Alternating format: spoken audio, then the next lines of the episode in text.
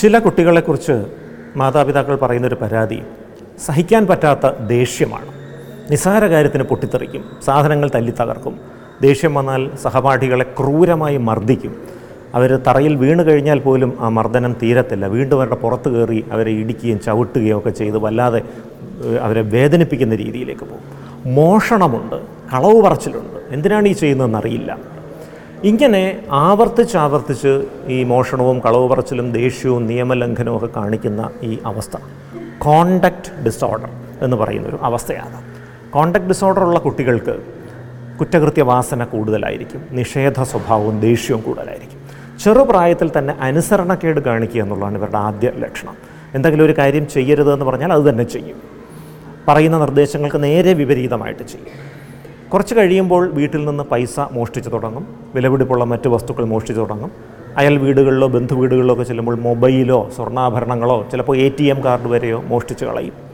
കുറച്ച് കഴിയുമ്പോൾ കളവ് പറച്ചിൽ തുടങ്ങും. ഈ കളവ് പറയുന്നത് ഏതെങ്കിലും ഒരു സാഹചര്യത്തിൽ നിന്ന് രക്ഷപ്പെടാൻ വേണ്ടിയിട്ട് പറയുന്ന കളവല്ല മനഃപൂർവം മറ്റുള്ളവരെ കബളിപ്പിക്കാൻ പറയുന്ന കളവാണ്. കൂട്ടുകാരോടും കളവ് പറയും വീട്ടുകാരോടും കളവ് പറയും. താൻ പറഞ്ഞ കളവ് കേട്ട് മറ്റുള്ളവർ കുഴിയിൽ ചാടുന്നത് കണ്ട് ഗൂഢമായ ഒരു ആഹ്ലാദം ഇവർക്ക് വരും.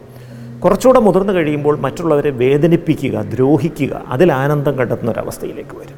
കുറച്ച് നാൾ മുൻപ് എന്റെ അടുത്ത് വന്ന ഒരു കുട്ടി അഞ്ചാം ക്ലാസ്സിൽ പഠിക്കുന്ന കുട്ടിയാണ്. കഴിഞ്ഞ രണ്ട് കൊല്ലമായിട്ട് ഈ കുട്ടി ഈ പറഞ്ഞ ലക്ഷണങ്ങൾ പലതും കാണിക്കുന്നു.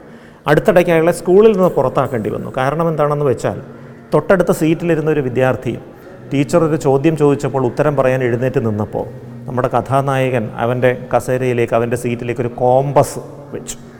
മറ്റേ കുട്ടി ചോദ്യത്തിന് ഉത്തരം പറഞ്ഞിട്ട് കോമ്പസിന്റെ പുറത്തേക്ക് അങ്ങിരുന്നു. അവൻ പ്രാണവേദന കൊണ്ട് നിലവിളിക്കുമ്പോൾ ഈ കുട്ടി പൊട്ടിച്ചിരിക്കുകയാണ് ആഹ്ലാദഭരിതനായിട്ട്.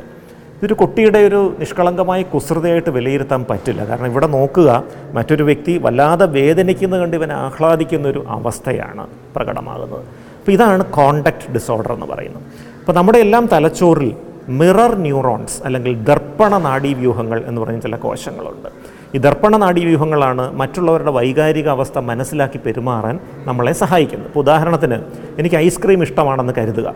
ഞാനൊരു മുറിയിൽ ചെന്നപ്പോൾ എനിക്ക് വളരെ പ്രിയപ്പെട്ട ഐസ്ക്രീമിന്റെ കുറേ പാക്കറ്റുകൾ ഇരിക്കുന്നു ഞാനതിൽ ഒന്നെടുത്ത് കഴിക്കുന്നു. അത് കഴിക്കുമ്പോൾ എനിക്ക് വലിയ സന്തോഷം വരുന്നു. എന്റെ തലച്ചോറിലെ ചില പ്രത്യേക കോശങ്ങൾ ഉത്തേജിതമാകുന്നു. ഒരു പത്ത് മിനിറ്റ് കഴിഞ്ഞ് എന്റെ ഒരു പ്രിയപ്പെട്ട സുഹൃത്ത് ആ മുറിയിലേക്ക് വരുന്നു. അയാൾ ആ ഐസ്ക്രീമിന്റെ മറ്റൊരു പാക്കറ്റ് എടുത്ത് കഴിക്കുന്നു. ഞാനത് കാണുന്നതേ ഉള്ളൂ കഴിക്കുന്നില്ല. എന്റെ സുഹൃത്ത് ഐസ്ക്രീം ആസ്വദിച്ച് കഴിക്കുന്നത് കണ്ടപ്പോൾ എന്റെ തലച്ചോറിൽ ഞാൻ ഐസ്ക്രീം കഴിച്ചപ്പോൾ ഉത്തേജിതമായ അതേ നാഡീകോശങ്ങൾ ഉത്തേജിതമാകുന്നു. അതിന്റെ അർത്ഥം ഞാൻ എത്ര എത്രമാത്രം ഐസ്ക്രീം ആസ്വദിച്ചോ അതേപോലത്തെ ഒരു ആസ്വാദനം എന്റെ സുഹൃത്ത് ഐസ്ക്രീം കഴിക്കുന്നത് ആസ്വദിക്കാൻ എനിക്ക് പറ്റും. ഇതിനെയാണ് നമ്മൾ എമ്പതി അല്ലെങ്കിൽ അനുതാപം എന്ന് പറയുന്നത്. പലപ്പോഴും ജന്മനാ തന്നെ ഈ നാഡീവ്യൂഹങ്ങൾ ദർപ്പണ നാഡീവ്യൂഹങ്ങളുള്ള കുട്ടികൾക്ക് നല്ല അനുതാപം ഉണ്ടാകും കോണ്ടക്ട് ഡിസോർഡർ ഉള്ള കുട്ടികളിൽ ദർപ്പണ നാഡീവ്യൂഹങ്ങൾ കുറവാണ്.